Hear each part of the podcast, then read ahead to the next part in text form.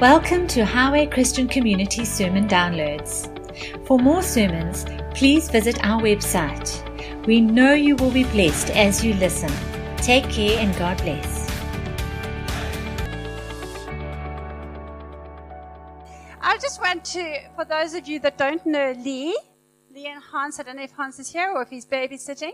They joined our church in January, beginning of January this year. They've been a huge blessing to Highway. They have brought gifts to us from another church that they were relating to us that this body seriously needs. So I just want you to receive what she has to say to you. I read her amazing blog. I forwarded to Steve and I said, Leah's got a gift on her. And if she's as articulate as she is able to write, I think you're going to be incredibly blessed this morning. But I just want you to keep your hearts and your spirits open because sometimes when a person comes to you with a different slant on the Word of God, we're inclined to say, default, no, no, it can't be any other way. So let's just lift our hands, close our eyes, and say, Holy Spirit, speak to me through Lee. In Jesus' name, I receive what you have for me, and I will make any adjustments that you demand of me for my life's betterment. In Jesus' name. Keep your hands extended and say, Lee, we bless you. We bless you with the anointing that God has for you and that is on you, that it will come out of you, that it will flow out of you, and that you will be a blessing. That that you've prepared, that you're not meant to say, would disappear out of your brain. That that you didn't prepare to say, that you should be saying, would come into your mind. Holy Spirit, just take control of this body, of this mind, and use it for the betterment, the blessing, and the growth of this body in Jesus' name. Amen. Amen. Thank you. Take it away, Lee. Thank you. Okay. Um, I'm really excited about Friday, uh, and you'll see just now how it, it, it ties in. Uh, I'm just really so excited to see such a team of people coming together and giving their time, their skills, and their resources to celebrate. Uh, and I think it's just going to be such a, a joyous evening. Uh, the, the feeling I have is just celebrating God's faithfulness. And uh, God's faithfulness is a, is a theme that we'll see through uh, while I'm talking today. Uh, so if you're following in your Bible, uh, you'll see we're going to be looking at Matthew 13, verse 44 to 46, uh, the parable of the pearl of great price. Uh, but we're going to start with the one just before that, because that's quite relevant to us today, and that's the parable of the hidden treasure. And they, they're right there next to each other. The kingdom of heaven is like a treasure hidden in a field when a man found it, he hid it again, and then in his joy went and sold all he had and bought that field. Again, the kingdom of heaven is like a merchant looking for a fine pearl. When he found one of great value, he went away and sold everything he had and bought it. So, if, even if you don't know the usual interpretation of that scripture, I'm sure you'd guess that it's something along the lines of how we should diligently seek the kingdom. Uh, we need to seek Jesus. We need to seek salvation. Uh, and when we find that thing we're looking for, we must be ready to sell everything we have, even give our whole lives to have that treasure. And that this pearl of great price, this is Jesus, and we need to make whatever sacrifice is necessary to keep him close. Have you really forsaken everything for the sake of the kingdom? Does your life reflect how valuable this pearl is to you? And I don't think these are bad questions to ask, but I'd like to submit to you that maybe the common interpretation or the first obvious interpretation has things a little bit backwards. Humbly submit. My understanding is that on the whole, sinners do not seek Jesus. On the whole. Jesus draws men to himself. He is the one who came to seek and save the lost. Maybe once we already know him, then we are inspired to go all in, that we give everything we have to, to, to, uh, to just know him, know him more because of the things that get in the way. Um, but he's the one who came to seek and save the lost. And in this parable, it seems that the, the men had something of value to give. So the two men, you've got the, the man who buys the field and the merchant who, who buys the pearl. But we have nothing of value to give, to contribute to our salvation. They were able to give a fair price for the field and for the pearl, that person wouldn't have given them a bargain on the pearl. Pearls are hard to come by. And so, the, as the story goes, he had something of value, something worth gaining that thing for. We have nothing.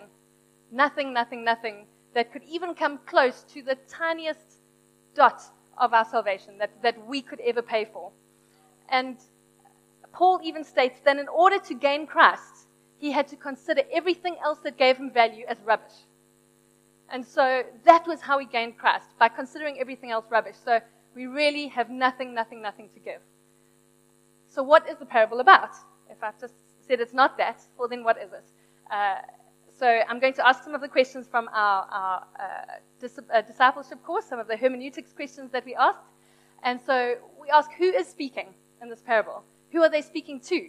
What is the context in the whole, uh, the verses and the chapters? And who's, who's the man in these parables? Uh, what is the treasure? Why a pearl? And so, in the context, well, if you have a Bible that has red letters, you'll know that it's Jesus speaking. He's the one saying the parables, and he loved using parables to, uh, to demonstrate spiritual truth. And uh, in the context, he seems to be talking to the 12 disciples. So, earlier on, it says he's talking to a huge crowd, and then they all leave. It's when he has the, the parable of the sower of the seed and the rocks and the sand and the dry out and all of those things. And then uh, it says they all went away, and he went aside with his disciples, and they asked him to explain it. And then this comes just after that. So from the text, it would seem that he's talking to the twelve.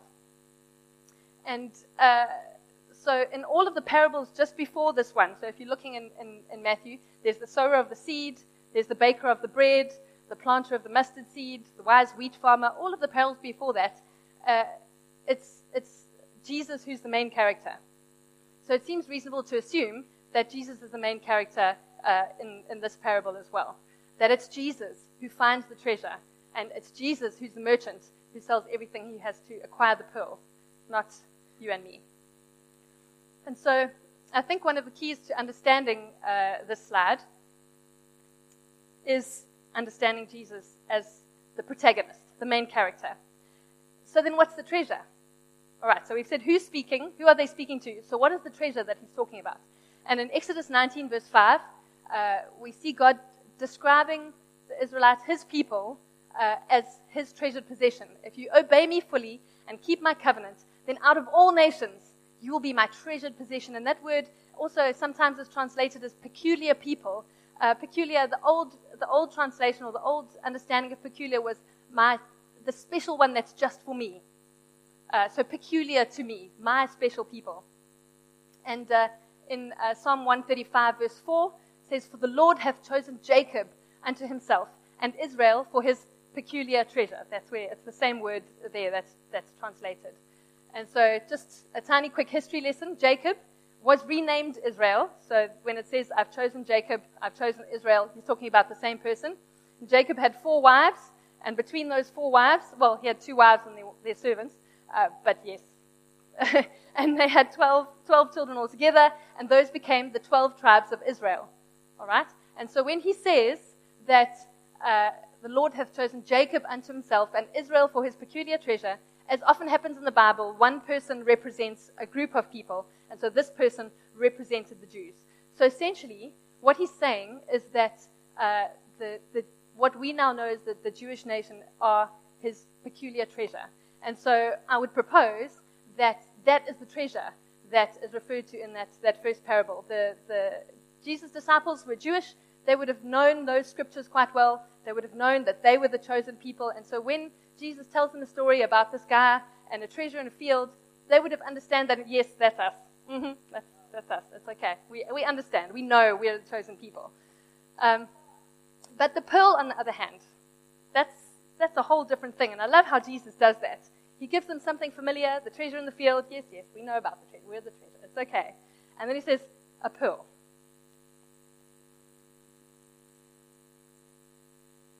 So, the term pearl doesn't actually appear anywhere in the Old Testament. There are some words that could be translated as pearl, like ruby. I think the one where it says, uh, uh, wife of noble character, who can find she is far more precious than rubies. Uh, some people say that could be translated as pearls, but it could also be red coral. It could mean a number of things. We really aren't sure. So there's nothing in the Old Testament uh, about pearls. And there's a reason for that.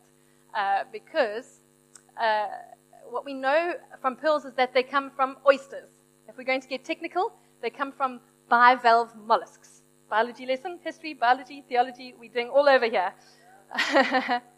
and so, being mollusks, they would have been considered unclean according to Jewish law. So in Leviticus 11, verse 9 to 12, everything in the waters that has fins and scales you may eat. But anything that does not have fins and scales is detestable to you. It's a very strong word. Detestable. It's not even just distasteful or not quite what we like, detestable. Yeah, not kosher. you shall regard them as detestable. You shall not eat any of their flesh. You shall detest their carcasses. I don't even want it near me. It mustn't be in my house. It mustn't be anywhere. Everything in the waters that does not have fins and scales, in case you missed it the first, second, and third time, is detestable to you.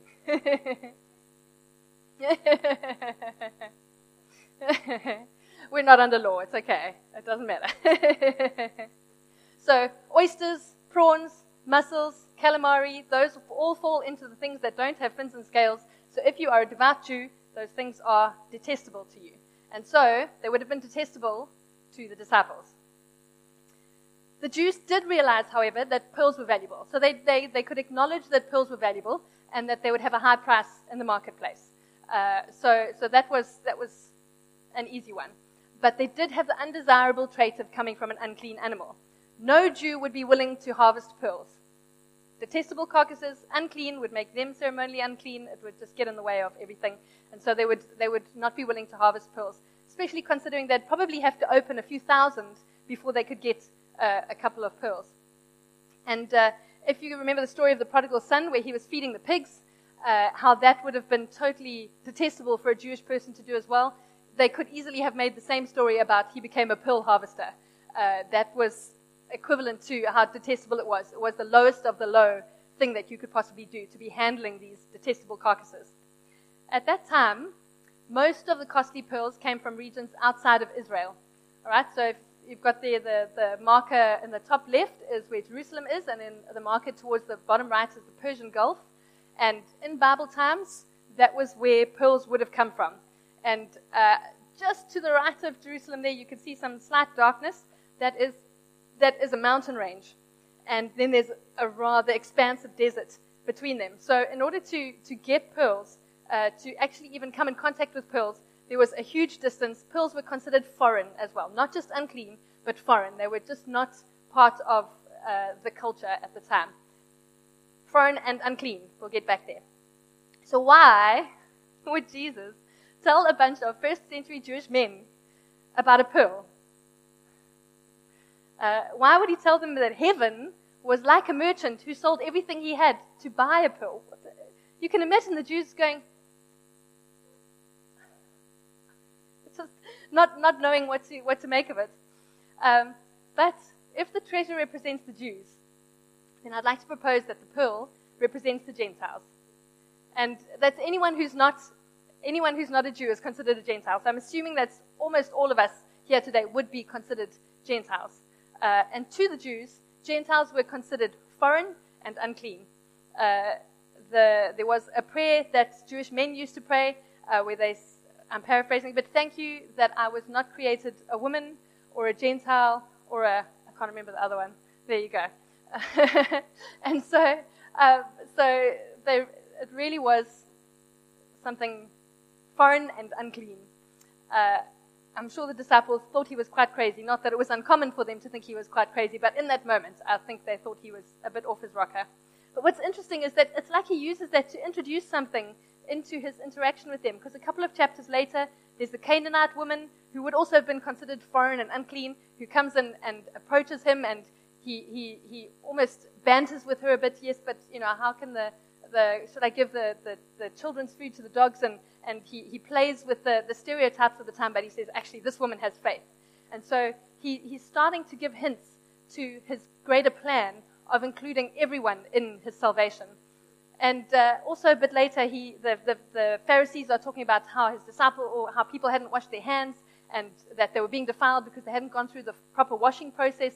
And Jesus is saying to them, it's not what goes in that makes you unclean, but what comes out. And so Jesus is, is, is, is breaking apart all of their very neat boxes about what's clean and what's unclean. And he's doing that here with the pearl as well. And so I propose that while Jesus is saying the Jews are his treasure, the Gentiles, that which the disciples would have considered foreign and unclean, that they, we are, you are, I am, we are the pearl of great price. and to me, that's just amazing. Jesus gained this pearl by losing everything he had. Everything he had, he gave to gain this pearl. And if that offends you, I understand. I was offended by this as well. I really was because uh, I was so wrapped up in my efforts to, to show how much I could sacrifice to gain this kingdom, to, to have I given, have I really given everything? Have I really done everything I should do to keep Jesus close? There's nothing else that I could give. I was so wrapped up in my efforts uh, to give everything I had to gain the kingdom um, the idea that he paid the ultimate price, making my efforts ineffective and pointless, was a bit offensive. But hallelujah! because actually, all of my efforts are not even this much, not even this much in return for the incredible salvation that he has bought and paid for and given everything he has to provide for us.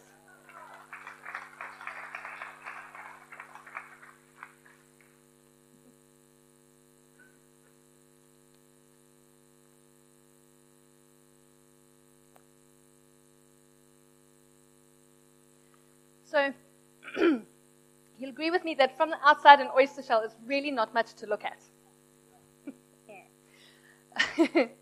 I, I sometimes wonder about the first person who opened an oyster shell. what were they thinking? they must have been really, really hungry. it's hard work to get an oyster shell open. It really is. There's special knives, and they've got to be strong, and you've got to be strong, and they cut your hands. You have to wear special gloves, and it's horrible and it's messy, and you've got to have a really, really, really good reason to open an oyster shell. Um, yeah, they must have been really hungry. so we do have evidence that uh, other people in the ancient world ate, ate oysters, uh, not the Jews, but others. But can you imagine opening an oyster shell that maybe you got from the depths because they had uh, the, the, the, divers who would go and dive for oysters, and, and so they find these oysters, and, and Imagine the first one. I always wonder about the first one, like the first person to eat a, a poisoned mushroom. How did they figure out which mushrooms are poisonous? But that's besides the point, sorry. Has anybody else thought about that? How did they know this the first time? I'm trusting God told them. Anyway, or they were only poisoned. I don't know. Anyway. the first time someone opened an oyster and there was a pearl inside. Can you imagine? I can just I can just imagine like a candid camera kind of thing and someone going, what on earth? To find this, this beautiful gem inside this horrible, horrible looking thing. Um, how? I mean, where's, the, where's my horrible one? There's my horrible one. To find this beautiful gem in there. Wow. so I can also imagine the first time a Jewish person saw a pearl and they found out where it came from, I can imagine they'd be like, God, what, you, what, why? How could you bring such a beautiful thing from this horrible, unclean, detestable carcass? What, I can just imagine them being just generally God, like, okay, all right. But here we are. And so it is with us too. it took quite a while for the early church to, to get into their heads that God's plan was for everyone and not just them. Even with, even through Acts, we see this, this it's not just you guys. We know you're the chosen nation. You are the nation chosen to bring salvation as the vessel through which salvation will come to everybody. And that took a while. Uh, and so this, this pearl parable to me uh, expresses that first step of Jesus showing his disciples actually it's for everyone. Uh, that I'm dying for everybody to include everybody in that. Uh, and it just blows my mind that here we are the foreign and the unclean have been bought with his blood, purchased by the king for his very own, included in his chosen nation. Uh, another point the more you know about pearls, the better it gets. That's just what I love about this. I love how knowing biology and knowing a bit of geology and knowing history just enriches our understanding of, of the revelation that God wants to bring for us. And so, uh, what's incredible about an oyster is it comes out of a living creature. Now, the only gems or, or semi precious or precious stones that we get uh, that come from a living creature are pearls or amber. Amber is the fossilized tree resin. If you ever watched uh, Jurassic Park, they get the DNA out of the bit of amber, uh, and it's uh, yeah. So that's what the tree the tree secretes amber where there's an injury. So it also comes from suffering. But anyway, that's an extra an extra little bit of biology there for you. Uh, but with pearls, it's just so amazing that God can make something like a pearl out of a living creature. So the way a pearl is formed is that uh, a tiny bit of grit gets under the mantle. So between the shell and the squishy bit, a tiny bit of grit gets in there, uh, and it's irritating, like a label on the back of your shirt, where you just kind of there's nothing you can do to to make it comfortable, and it just keeps itching, and it makes a little sensitive spot. Now, what the pearl does is it has this thing called nacre, and that's that uh, reflective stuff on the inside, and the uh, the what we would call mother of pearl, when you look and it has that beautiful iridescent look to it. Uh, that what the pearl does is it uh, it grows by laying down layers of nacre. That's why those oysters uh, have those layers in them. Those are actually nacre from the outside that have been that's been worn away. But the, the it puts down these layers of nacre, and that's how it grows and gets these layers. So what it does when uh, when it gets irritated and this is just a spot you can see where the, the pearls are still or are stuck on the inside. They call these blister pearls. Uh, and it's in that piece of sand, it just puts a layer of nacre over it. And then it's still irritating, so it puts another layer on. And it's still irritating, it puts another layer on. And over the years, it takes about three years for, uh, for cultivated pearls. It takes about three years to get a, a normal sized pearl and up to six years for, for one of the bigger pearls. Uh, but over those years, it's just putting layer on layer on layer of this nacre, this beautiful translucent uh, layers on it. And until we get the pearl as we know it. So you get these blister pearls, that's just to show you the, the, how the layers uh, work, but you also obviously get the pearls that are separate. One of the beauties of the pearl is that we can't do anything to improve them. That's just amazing. We cannot add to our salvation. They cannot be improved. The diamond, it has to be mined from the ground. There's sweat and there's effort and there's machinery and there's pollution and there's all sorts of things that have to go into getting a diamond out of the ground. And once you've got it out of the ground, then the work starts. Then it's filing and it's, it's using other diamonds to wear down this diamond to get a beautiful diamond. They require human intervention to be beautiful, but a pearl, it cannot be improved. And so it is with our salvation. It cannot be improved upon. We can do nothing to add to our salvation. We can add to our acceptance of our salvation. We can work out our salvation in the way of learning how to grow in our revelation of it. But there's nothing that we can do to add, add to it. We cannot improve the luster and brilliance of a pearl. And we definitely can't reproduce it. and it's just such a wonderful picture of our salvation. It is finished. It is done. It is just Done, done, done. Thank you, Jesus. what I also love about pearls is that they are formed in the dark. At the bottom of the ocean, in, in this horrible little shell, and this mushy oyster flesh. They're in the dark, and they're normally quite deep, darker than light generally reaches on the whole, as far as I know. And somebody's got to go and dive there and cut it out. And in order to get that pearl, the oyster generally, on the whole, dies. And this makes me think of, of our baptism and our, our salvation that as we are baptized, we, we join Jesus in his death and, and we rise with him. And it's like that, and it's like that, that's diving down to get that oyster and bringing it up again. And, and it's in that dying of that of that oyster that we are able to extract that pearl in the same way that uh, Jesus died and rose uh, as that merchant. Jesus is everywhere. he's the oyster, he's the merchant, he's all over. Uh, that beautiful pearl is revealed, and I can just imagine this, and it's pitch black. It's pitch black down there. It's in an oyster shell in the bottom of the sea. I don't know if it gets much darker than that. And it comes out, and the crazy thing is, it's genuinely radiant. The the crystals of a pearl are perfectly arranged so the light radiates out from the center. God is just amazing. this thing that's formed in the bottom of the ocean in the dark, how is it that something formed in the dark can be made for light? We just thank you, Jesus. We thank you, Jesus, that as you form us in darkness, as you, as you, you, you form us through death, we are made for light. We are made to radiate the light of our heavenly King. thank you, Jesus. It's like God takes suffering, those little grains of sand, He takes that suffering, this tiny little bit of grit, a bit of, a bit of waste, a bit of irritation, maybe sin, and He coats it, and He coats it, and He coats it in layers of Himself. Beautiful, translucent layers of Himself. Glory upon glory. Layers of glory, just he just keeps covering it, keeps covering it, layers of glory, until it is unrecognizable and wholly transformed. And that's what he does with each and every single one of us. He translates us from the kingdom of darkness into the kingdom of light. And He makes us in the darkness to radiate His glory. And we thank you. and it's not even just about our salvation.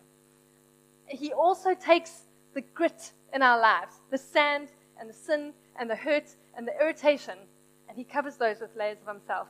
I just had this picture of I was dealing with a bunch of stuff that was that was just irritating in the worst way, and I felt like I just took this, this handful of sand and all these things that were bugging me, and I tucked them into this oyster. And I said, Jesus, you take my sand. You take these things. You know, he says, Put your, cast your burdens on me. Uh, and, and so we, I, I, felt like me taking these sand, and it's like, and I, in the picture, I had, him, I had a picture of him giving pearls back to. And, and it's just like he, he takes our sin and our suffering and our, our weaknesses and those things that just don't sit right with him. And he covers them, and he covers them, and he covers them. And he just keeps adding glory upon glory, layer upon layer, until the glory outweighs the suffering by orders of magnitude. And it becomes a thing of great value and dignity. And that's what he does for us. He makes us into something of great value and dignity. And I feel like that's really relevant for us here at Highway, is, uh, is that I also felt like a connection. I'm sorry if I'm, I'm, I'm making connections, too many connections here, but I'm, I'm just trying to, it just, the things that came into mind while I was, while I was meditating on this, it made me think of, of the parable of the fish and loaves as well. Um, not the parable, sorry, I keep saying parable, the, the, the account of the fish and loaves, uh, where, where they, they had, a, you know, a few fish and a few loaves, and, and they said, here, take, take this, this is what we've got. And Jesus multiplied that. Uh, and it's the same with those, those grit, the bit of sand. The, we, we bring what we've got. We bring our grit and our, our, our bits. Uh, and, and Jesus takes them and makes something incredible out of them. And I feel like that's uh, such a, a great word for us here at Highway that over the whole 30 years, people have brought what's in their hands. They've, they've brought what they've got. They've brought who they are. They've done this thing. And over the years, I mean, if you imagine it takes two or three years to make a pearl this size. What size pearl are we getting on? 30 years. it's just God takes glory upon glory upon glory upon glory. And, and so often, maybe it seemed dark at times where we haven't seen the pearl that, that God is making. And I, I'm so excited about Friday because it's really a time where it's almost like there's this uh, unveiling and, and we'll, there's, there's people from before coming and, and there's people here who are the future of Highway. And it's just all of these things coming together.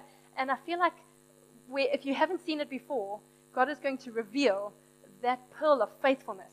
So many faithful people for so many years, for so many Sundays. So many Sundays coming and bringing what they've got, and God just bringing His glory, meeting them with what, with what they bring, meeting what they bring with His glory. And I just love how God does that. He meets what we bring with His glory.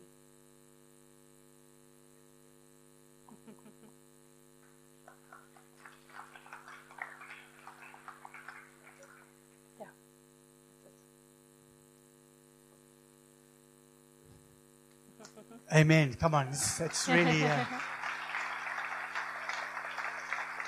how how we got to the, the theme. The theme of, of the pearl was that a 30 year anniversary is, is, is a pearl anniversary, and interestingly, it's falling on the 30th, which makes it a royal pearl, apparently. But more, more than that, in a sense, is that for many of us, it's always been about what we have to sacrifice to earn the pearl of great price. Now, I like what Lee said Jesus is all over the story. Jesus is central to everything. But when I read this, it witnessed with me because when you read parables like that through a mixture of law and grace, you always look for what you've got to do. When you read it through the new covenant, you always find out what he's done. That's why I loved uh, this her blog, which you can download, I'm sure, uh, on her blog. She wants to say one more Yeah, I thing. just then I want to. pray. there's two, just two scriptures down from the thing about the pearl. It said the kingdom of heaven, which which is it's, it doesn't have its own title. The kingdom of heaven. So therefore, uh, the kingdom is like a teacher of the law. Sorry, a teacher of the law who becomes a disciple of God is like the owner of a house who brings out new treasures as well as old, as well as old. And that's exactly what you're saying. Is that is that uh, you know where, where we've looked at it under a different and there's something a new treasure as well as old. Where a teacher of the law becomes a disciple of Christ, he brings out new treasures as well as old. Let's stand up together. Um,